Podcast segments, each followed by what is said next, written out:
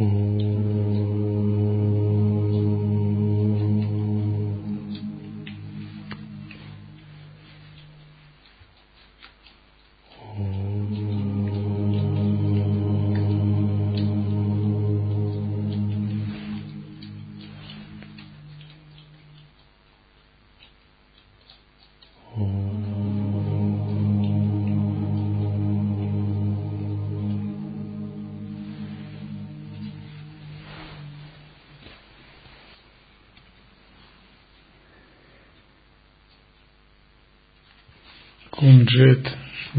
Это коренная тантра.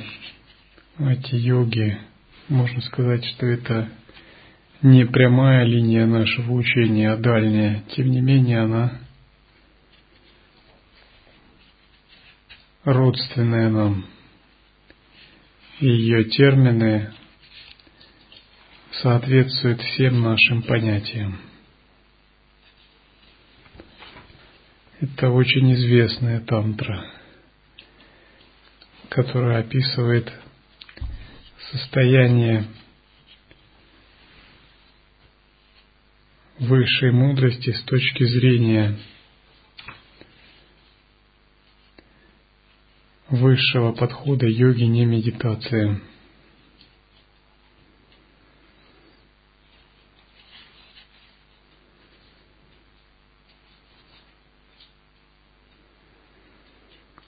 Начинается она с того, что на небесах в обители Акаништха, то есть во Вселенной высшего измерения, в Божественном дворце проявилось собрание учеников и учитель по имени Сатваваджа – И учитель Сатваваджа, восседая на троне среди учеников различного уровня святости в божественных телах, изложил эту тантру –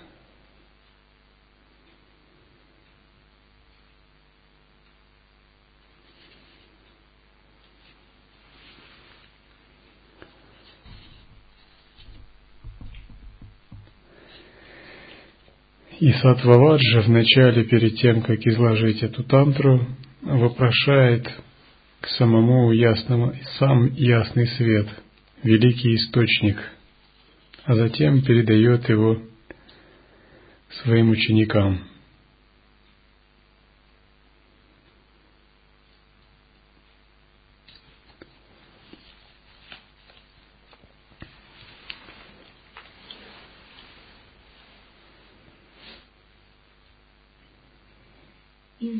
великого, естественного, единого сосредоточения возник Сатваваджа. Исполненный радости и чистой веры, он предстал перед Всевышним Источником, умом чистым и совершенным. Сатваваджа спросил, «О учитель, учителей, Всевышний Источник, не есть ли, ли учитель невыявимое сосредоточение? Не есть ли все учения невыявимое сосредоточение? Не есть ли все учения ученики невыявимое сосредоточение? Не есть ли всякое время и место – невыявимое сосредоточение. Если все сущее имеет природу сосредоточения, кто тогда может быть учителем учителей? Зачем появляются ученики и какое учение можно тогда передать? И каким образом время и место могут быть чем-то одним? И здесь он спрашивает, ясный свет, задавая такой вопрос, не есть ли высший учитель то состояние, которое за пределами сосредоточения, И не если все ученики и учителя и учения единое состояние ясного света.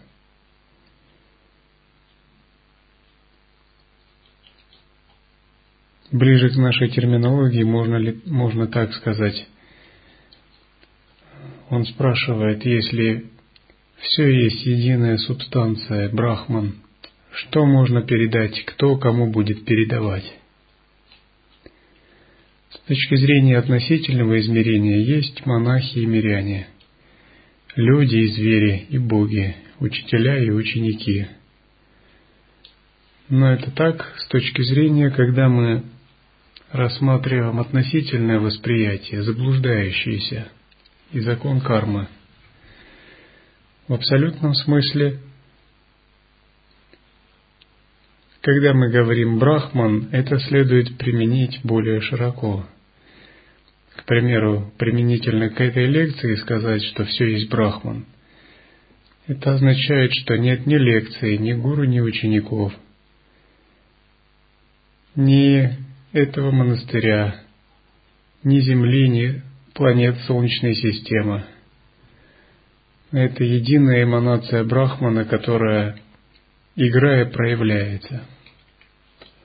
Когда мы говорим «нет», это не означает, что мы занимаем отрицательную, отрицательное состояние по отношению к энергии, к проявленному, к относительному измерению – по крайней мере, глупо говорить, что этого нет, если оно воспринимается. Кое-что все-таки есть. Когда мы говорим «нет», это в первую очередь означает «нет самобытия, независимого существования». То есть все это присутствует, но все это не важно. В первую очередь это все есть энергия ясного света – а затем это люди, боги, животные, учителя и ученики.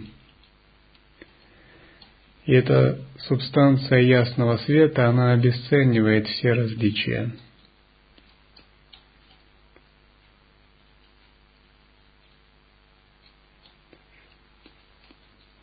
Тогда Всевышний Источник, ум чистый и совершенный, ответил, «О Великий, Погрузись в звук. Я объясню тебе истинный смысл. Я – Всевышний Источник, сущность ума, самое сердце всех явлений, невыедимая сущность, которая изначально есть средоточение.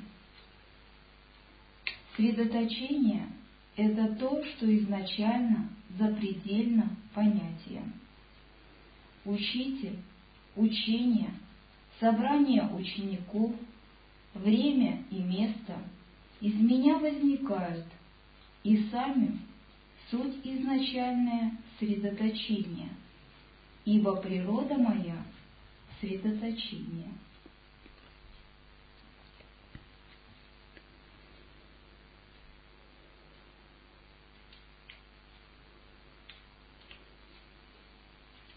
Сатваваджа спросил, «О учитель учителей, Всевышний Источник, я также в числе твоих учеников, но каков смысл моего явления? Молю тебя, объясни». Тогда Всевышний Источник, ум чистый и совершенный, объяснил, что все явления – возникают из его сущности, природы и энергии, из его единой, великой, саморожденной мудрости возникают пять великих мудростей. Самородная мудрость гнева, самородная мудрость привязанности, самородная мудрость омраченности, самородная мудрость ревности и самородная мудрость гордыни эти.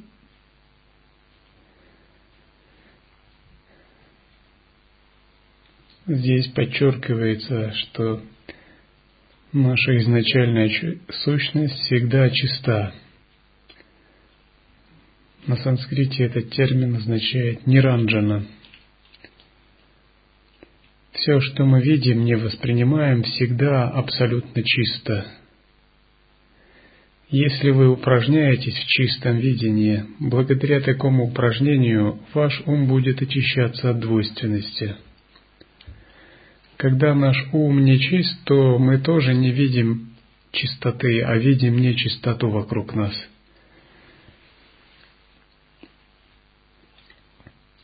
Допустим, в нашем кармическом видении грязь это представляется грязью, но мы думаем, что это просто грязь. В чистом видении это божество элемента Земли. В нашем видении люди – это люди. В чистом видении люди – это божественная игра ясного света. Это непостижимая мистическая субстанция, так же, как и животное – в нечистом видении звуки бывают приятными, к примеру, баджаны, и отталкивающими. Примеру, крики, вопли, плач, рыдания, скрипы, жужжание. Однако в чистом видении все они являются божественными проявлениями, подобно песням богов или звукам мантр. То, что мы воспринимаем это результат нашего нечистого видения. Нечистое видение проистекает из нашей сильной тенденции принимать и отвергать из-за двойственного восприятия.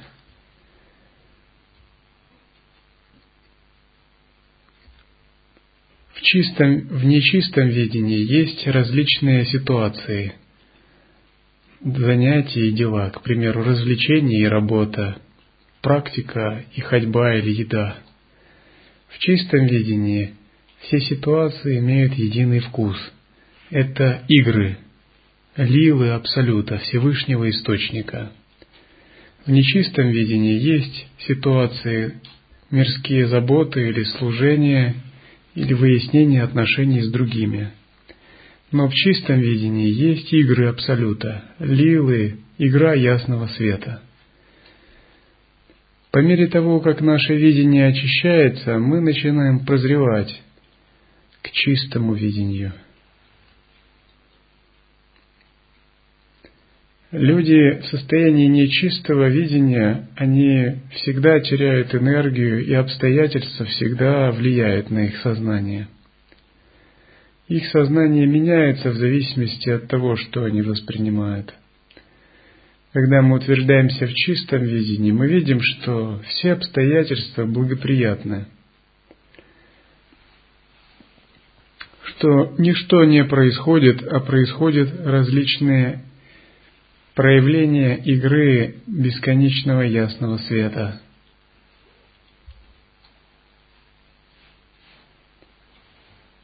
Когда мы пребываем в нечистом видении, то наше тело подвержено различным болезням или страданиям, а ум подвержен заблуждениям. Наша энергия подвержена утечкам.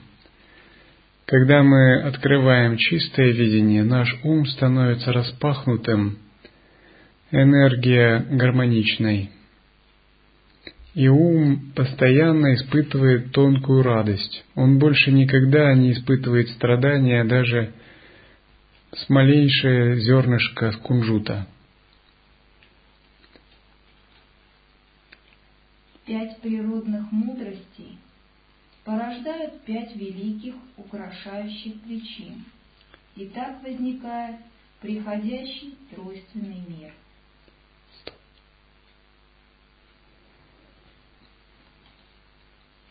Следующее качество – это совершенство – Совершенство означает все, что не проявляется, все всегда совершенно.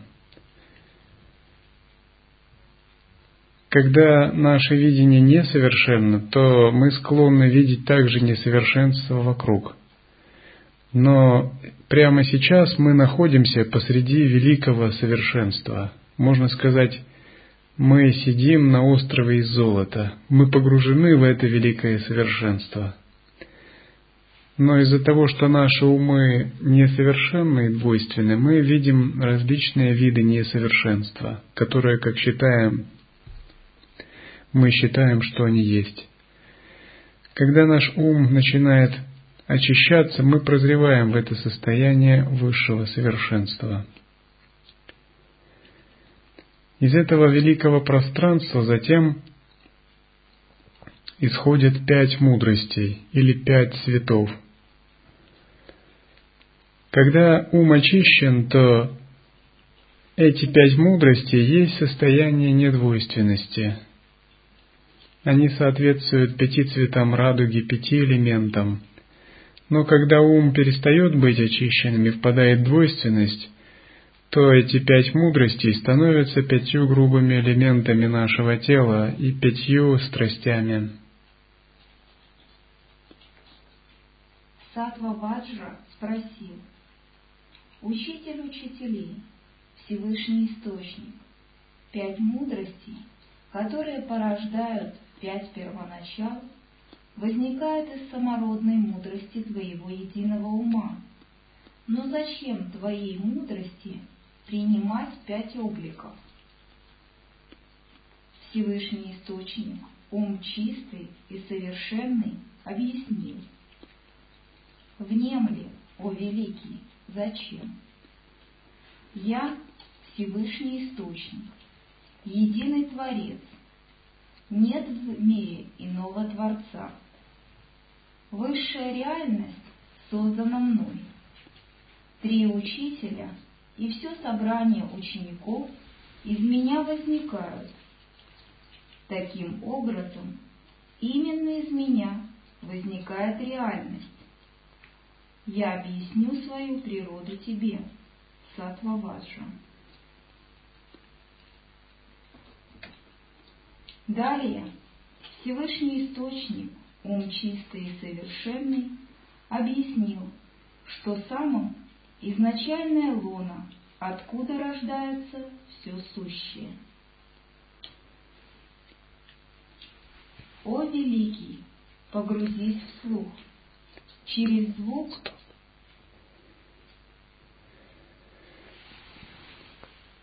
Из изначальной природы ума ясного света проистекают все проявления. Когда у нас зарождается сознание, наше неведение, двойственный ум постепенно утрачивает осознание этого источника. Тогда чистое состояние превращается в клеши и мудрости – но на бытовом уровне как это можно объяснить? Изначально даже наше тело трансцендентально, и мир трансцендентален. И все действия – это игра этого трансцендентального сознания. Но, допустим, мы пребываем э, в непонимании или отвлечении этого факта, и ум обращен наружу, и он созерцает внешние объекты. И мы занимаемся разной деятельностью, от которой ум устает или тело устает. И тогда мы слишком далеко уходим от чистого источника. Вместо того, чтобы осознавать его, мы имеем такое состояние прострации или тамаса. Это означает, что наша чистая мудрость, наша чистая всеохватывающая мудрость стала пространством неведения, э, пространством замутненного, затемненного сознания. Тогда мы пребываем в таком состоянии неосознанности, неясности, когда мы не чувствуем, не осознаем этот великий источник –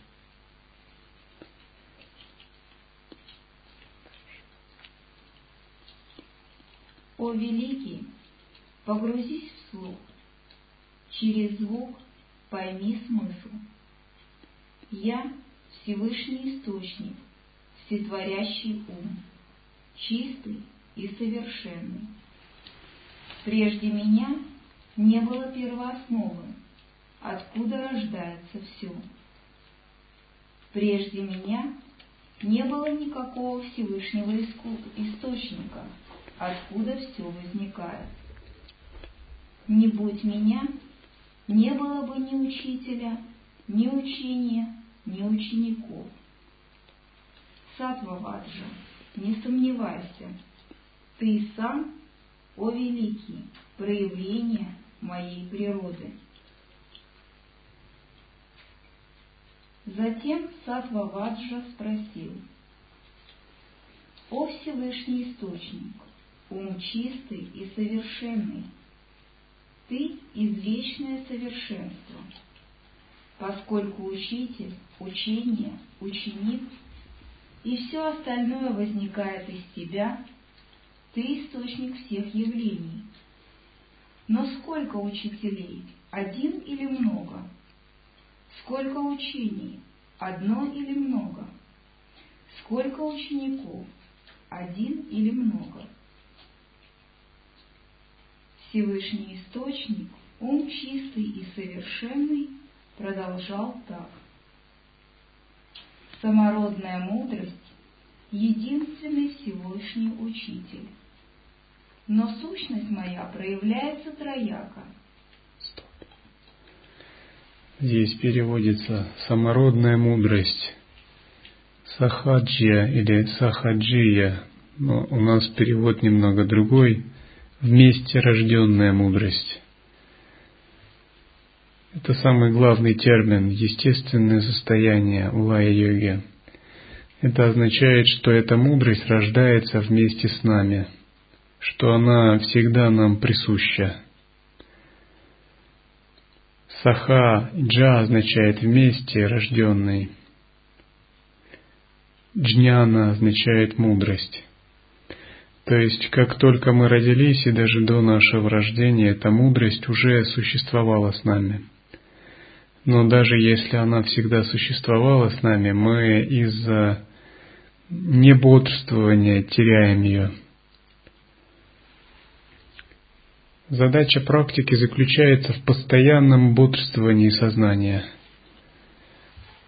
То есть считается, что Йогин должен быть стараться пребывать в бодрственном состоянии ума как можно большую часть суток.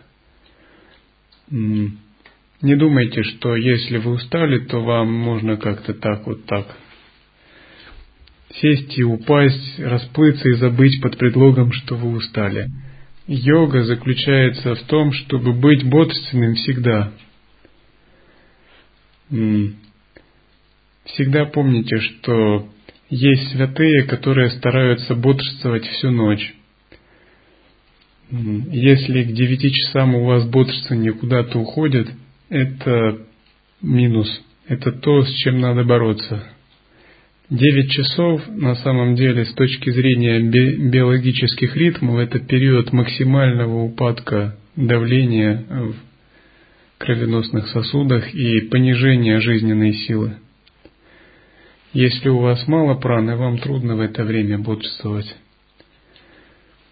Однако задача и практика, которая практикует путь созерцания, научиться свести период бессознательности к двум-трем часам максимум. Во сне без сновидений.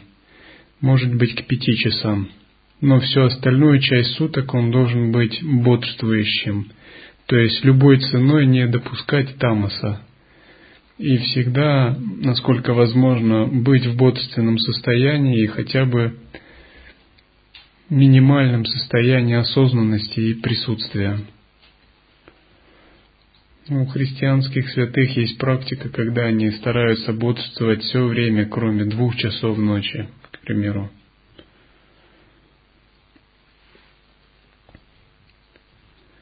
Мы не стараемся бодрствовать буквально ночью. Вместо того, чтобы не спать, мы стараемся осознанно спать, практикуя йогу сновидений. Таким образом, йогин должен замкнуть круг дня и ночи. Днем мы бодрствуем в теле, ночью мы бодрствуем в астральном теле, в каузальном теле. Когда такой круг дня и ночи замыкается, говорят, йогин достиг непрерывного сознания – По сути, пребывать в созерцании – это быть непрерывно бодрствующим.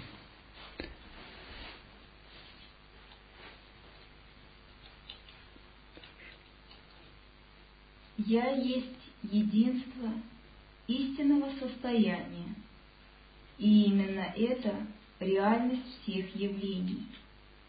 Есть только я, ум чистый и совершенный. Учителя трех измерений, мои порождения, учат своих учеников трем видам учений.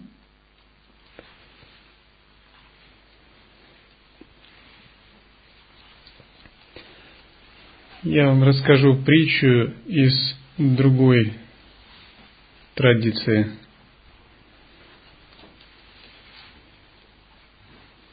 Десять девушек ожидали жениха. И они зажгли свои светильники.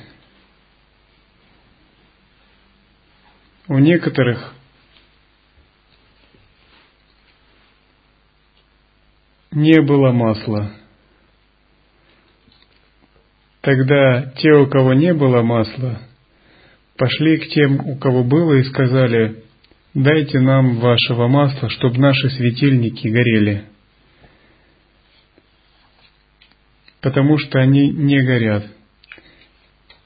В ответ на это другие девушки сказали, «Если мы вам дадим, то ни у вас, ни у нас светильники гореть не будут. Спуститесь к продающим в долину и купите». Когда эти души девушки спустились, пришел жених. И жених отправился на брачный пир с пятью девушками. Когда же те, кто покупали масло, купили его, пришли с зажженными светильниками и подошли к дому, где был брачный пир, начали стучать и говорить, «Господи, отвори нам!» Жених сказал,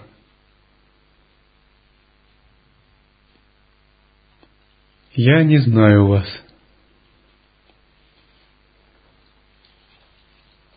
Притча эта заканчивается так. Так держите свои светильники, бодрствуйте непрерывно, потому что никогда не знаете, в который час придет Сын Человеческий.